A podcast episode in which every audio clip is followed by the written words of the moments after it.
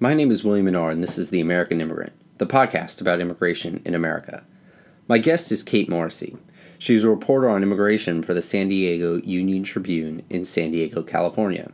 Today, we are going to focus on a few immigration issues affecting Southern California that Ms. Morrissey has been covering, including Haitians facing deportation in the wake of the recent hurricane, an anti bullying law enacted to combat Islamophobia in California schools, and fears within the San Diego Filipino community about applying for immigration benefits.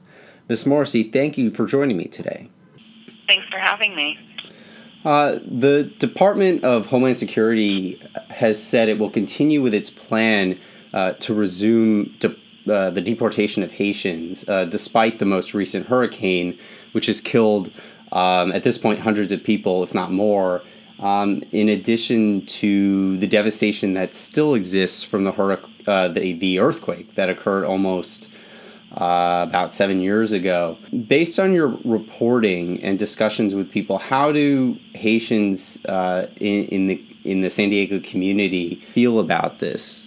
Well, so the um, most of the Haitians who are here have, have fairly recently arrived. We um, started seeing uh, an influx of of Haitians coming actually from Brazil, which is where they had been living um, since the earthquake. Brazil gave quite quite a few um, work visas to Haitians to help them um, get back on their feet following the earthquake in 2010. But since the World Cup and the Olympics are all over, they um, they don't have as many job opportunities as, as what we're hearing, and so they're they're coming here to try and get work. Um, so most of the people who are, who have arrived here are are fairly recent arrivals, just within the last several months, and so a lot of them are still getting up to speed on how our system works or what uh, what it even means. We're still hearing about people um, arriving in Tijuana hoping to to cross into the U.S. who haven't heard that deportations have been resumed. So um, I think I think for most of the people here, it's something that they're still uh, getting up to speed on. It seems that the earthquake uh, from 2010, as well as the recent hurricane, has caused widespread devastation, and people have left the country and um, found their way to new countries um, to, to make a better life. Um, what's the actual prospect of these people going back to Haiti? Well, so uh, the ones who have been living here, who were living here prior to uh, this more more recent migration, they are uh, mostly protected under a uh, temporary protected status, which was um, put in place after the earthquake, and that has not changed. So for the ones who came right after the earthquake, they should be able to stay and, and continue sending uh, sending money back to Haiti, which is actually uh, I read a, a fairly large portion of the the money that comes into Haiti is from people who are working in other countries. Um, for the ones who who are more recent arrivals that are that are facing facing the the recent de- deportation announcement, um, you know, it's it's hard to say exactly what what it looks like at this point without being on the ground. You know, I've I've spoken with um, with people who were working there prior to the hurricane who were saying, you know, like there's there's a pretty um, dire economic situation going on there. That the the gourde, which is like the local currency, is actually um, weaker to the dollar than it was um, when when these people left in, in 2010 after the earthquake. That, that the economy's actually gotten a lot worse since then, and they say some of that has to do with the um, instability of the political system because um, they haven't had elections in a long time uh, or they had they had elections, but they were found to be uh, fraudulent, and so they uh, were supposed to actually have elections again um, just this week, but um, because of the hurricane, those have been postponed again. So there's this sort of interim government that is not uh, functioning at full speed because it's an interim government, and so that's causing a lot of, of questions for businesses about what's going to happen, and so they're seeing um, a lot of economic struggles so there's there's definitely a lot going on. And I think that brings uh, us to kind of a very crucial question in situations like Haiti, which is people have to balance out uh, the fact that they have family members in Haiti. They would prefer to be in Haiti, but the the actual prospect of living there and um, making anything of your life can can sometimes seem very daunting, if not impossible. From the people that you've spoken to, what is their ultimate goal? Do they want to stay here, or do they ultimately want to go back when they have the opportunity to do that? So the ones uh, the ones I've spoken with have had pretty bleak outlooks on uh, having the ability to go back and and be able to sustain their their families. They are pretty clear that they, they want to work. They think they have opportunity to work here. They don't think they have opportunity to to work in Haiti or or make uh, enough money to, take care of their families there. So. Uh, and I, you know, I said that, you know, one day would would you want to go back? And they said we don't think that that's ever going to be a possibility. You know, like it's it's not even. Um, I guess the the idea of that is so far off to them from what from the reality that they know that they're not even entertaining that as a as a hope. All right. All right, let, us Uh, I, I kind of want to move on to another issue here, which which you've been doing a lot of work on, and and which is kind of um, fascinating to me, especially in the current uh, presidential election in California. There was recently a uh, a, uh, a bill enacted, an anti-bullying bill, um, it, throughout the state of California, which was in response to a reported rise in Islamophobia in school. So I'm, I'm not going to ask you to directly comment on the election, but w- how does this bill work? What what what does it require schools or parents or teachers to do? Sure. So the the bill mostly affects uh, schools from the state level. So it requires the California Department of Education to assess school districts um, providing resources to staff relating to the bullying, and that those resources are specific to um, the types of bullying that can happen based on religious affiliation. Um, and I think the idea is that they would have resources for even like specific religions and, and the kinds of bullying that can happen for them. Um, one of the things in the report that I think you're, you're talking about, which came from the um, Council on American Islamic Relations, they found that I believe it was 55% of um, Muslim students in California reported experiencing some type of bullying because of religious affiliation. And um, they also found that, especially for the, the students who wear the hijab, the the discrimination goes even further, and they feel like their teachers are also not stepping in to help. They feel like administration is also not stepping in to help because of their religious affiliation or perceived religious affiliation. So it requires um, the department to sort of monitor that access to education, school materials for staff, and resource materials for staff. And then it also, as a second tier, um, requires our state superintendent of public instruction to keep an online list of resources and support groups. So, in, in the case where the school isn't doing anything to help, the student and the student's family also know what resources are out there and can reach out to different support groups or reach out to different different people who can who can then proactively go to the school and say, "Hey, what are you guys doing?" You know, so that they the students and their families know where they where they can go as well. What type of bullying was going on? What type of reports were coming out from from students? Yeah, so like I like I said, the, the Council on American Islamic Relations uh, survey found that 55% of California's Muslim students reported some type of bullying. Um, for students who, who wear a hijab, 29% said they had been either offensively touched by another student um, or, or somehow, you know, actually physically um, had, had some kind of physical bullying as a result of, of wearing the hijab. And 27% of those students also said that they had discrimination from teachers and, and staff. And I actually um, heard about uh, several instances of, of girls saying that they'd had their hijabs actually pulled off of their heads. Um, I was at uh, a dinner the other day where they were they they were the they were presenting, you know, some of the different issues that have been going on in the Muslim community, and they had um, a young girl stand up and explain how she had actually had to pull out of public school and was now being homeschooled because she had been uh, beat up so many times because she wore a hijab. So um, it definitely was a very uh, real thing hearing hearing that come from her.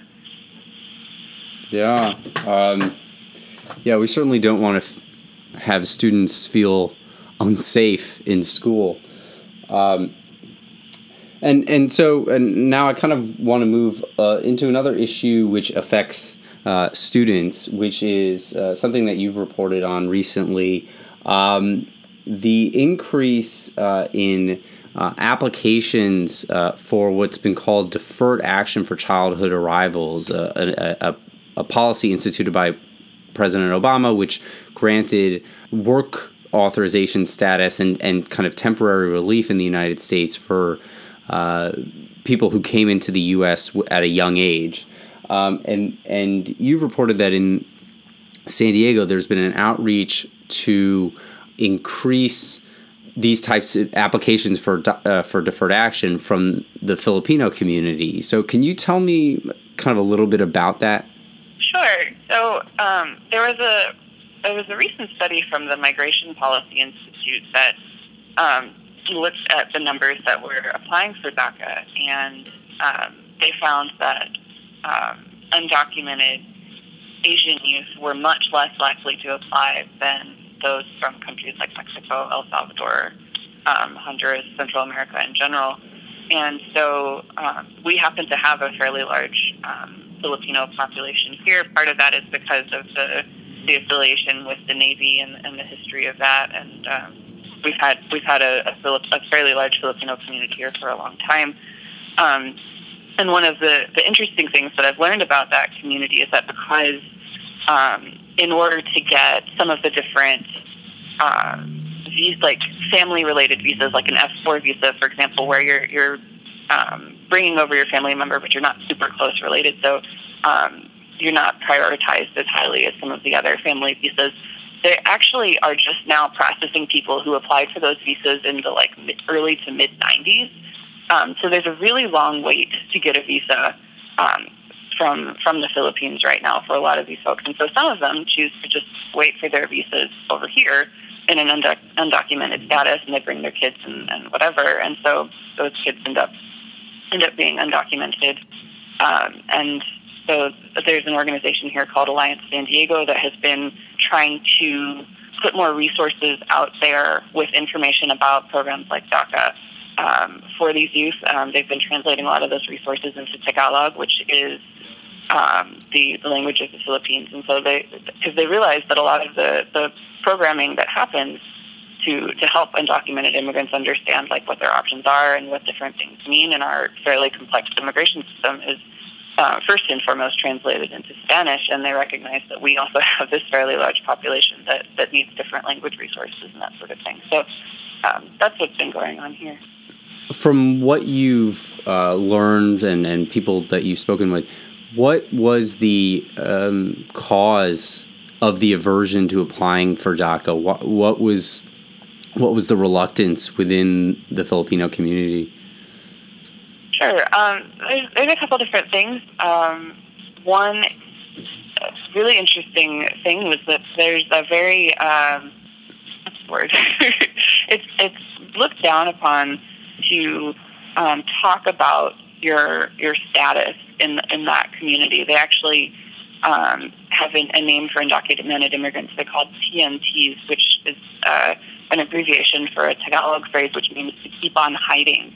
And so the sort of the idea that you're not supposed to talk about that, you're not supposed to share um, your status because somebody probably helped you get over here in that community. Someone may have helped you get a job without a social security number in that community, you know, and so to talk about your status is to sort of out the people who helped you as well, and that's that's frowned upon. And so um, the idea is to is, is not to reveal yourself um, as an undocumented person. Um, and there's also the fear, you know, like DACA, DACA is something, like you said, that was created by the Obama administration. We have an election coming up in November. We don't know how much longer that program is going to be in place. So if you raise your hand and say, "Hey, I'd like to get DACA. I'm an undocumented person," and then it goes away in January, we now have record of you being an undocumented person in this country. So there's a fear of just deportation depending mm-hmm. upon the outcome of the election. Right.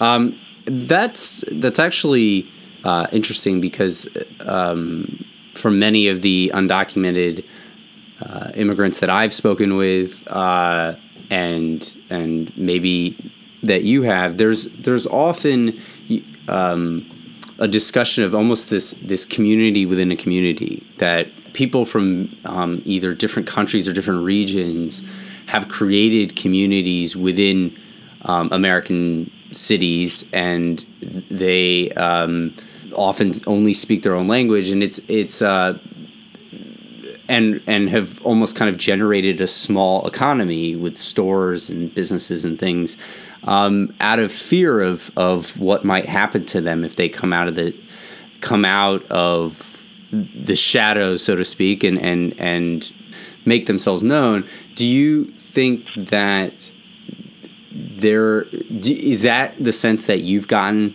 from from speaking with with people in in that community? Um, to some extent, yes. I mean, it does seem like a very um, tight knit community that you know they support each other. We've got, uh, and so that's one of the the things that um, Alliance San Diego is actually working through. They're they're pulling in community leaders from that community to try and get their their help and support in getting getting the messaging about DACA out. So I think they're also acknowledging that that community relationship in the way that they're trying to to do this push. And um, I actually spoke with um, a Filipina uh, woman who is now in college and, and has DACA, and she said that being an undocumented um, person in that community is like being a minority within a minority so I thought that was that was interesting. Yeah, um, I, I don't think that's very often discussed uh, in the, in the media of, of kind of how much you often feel you have to hide about yourself. Um, yeah. All right, I, I just want to um, end with a, a, much more general question. Um, you live in and work in San Diego, which is one of the largest border cities in America. Just not necessarily uh, in a specific instance, but from from your reporting, what what is the sense of of the border? I mean, we keep hearing about the wall that that Trump wants to build, uh, this, this massive wall. How have you reported on being a being a city that's that's right next to the border and any any of the issues that arise because of that. Sure. Um, well, we do actually, in addition to myself, I work on immigration. We also have a, a border reporter, so someone who's more specifically focused on on um, our our border with Mexico. But I did um, I did actually get to go on a tour of the border with um, some border patrol officers recently, and um, they showed me that there are actually already two fairly large and scary-looking fences, at least along a good a good section of our border, which is something that I think has been talked about a little bit, but maybe not um, maybe not fully. Um, but they did also show me that there are there are places where people try to come through come through that fence.